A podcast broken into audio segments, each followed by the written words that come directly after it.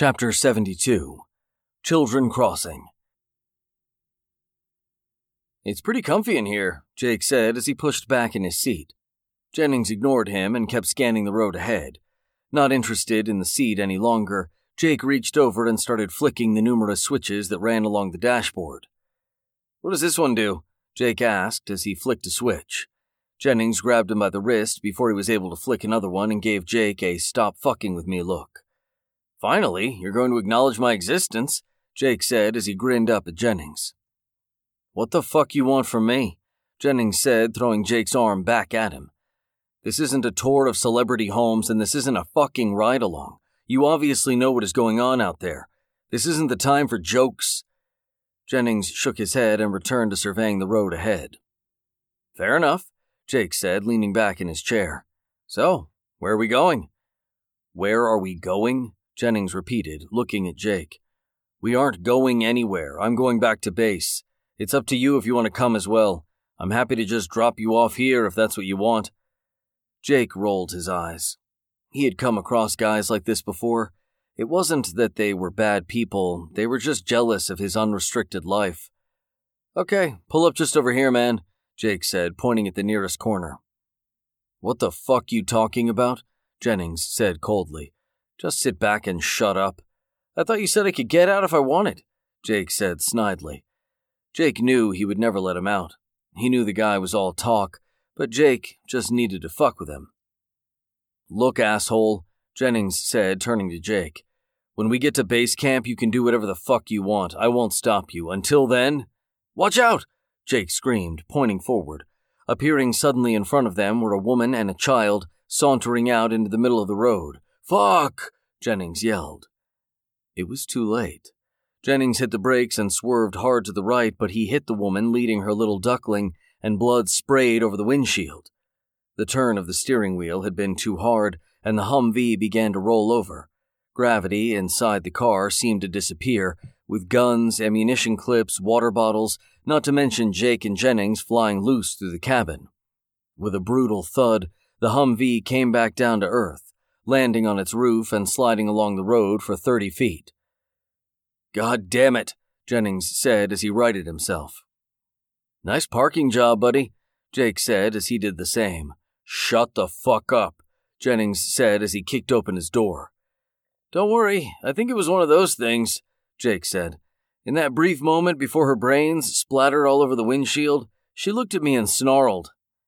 Well, that's reassuring, Jennings said as he scrambled out. You okay? Anything broken? Oh, you really do care, Jake said, opening his door. I thought you had a soft spot for me. Jake began crawling out of the upside down Humvee and found himself face to face with what seemed to be a five year old girl. The child was missing an arm, but other than that superficial problem, she seemed normal. If you count being a zombie normal, which you probably don't. Her hair was still in a bow, and her dress was clean except for some blood stains where the arm had been ripped off. She looked like one of those child stars or one of those child pageant entrants, and knowing this city, she probably was. Well, hey there, cutie, Jake said in a sing song voice. You know you shouldn't be playing in the street. Zombie Shirley Temple gurgled and lunged for Jake. He tried to scoot out of the way, but his feet had become entangled in the seat's harness. All Jake could do was put his arm out and fend zombie Shirley Temple off while he worked on getting himself free. A little help? Jake called over his shoulder.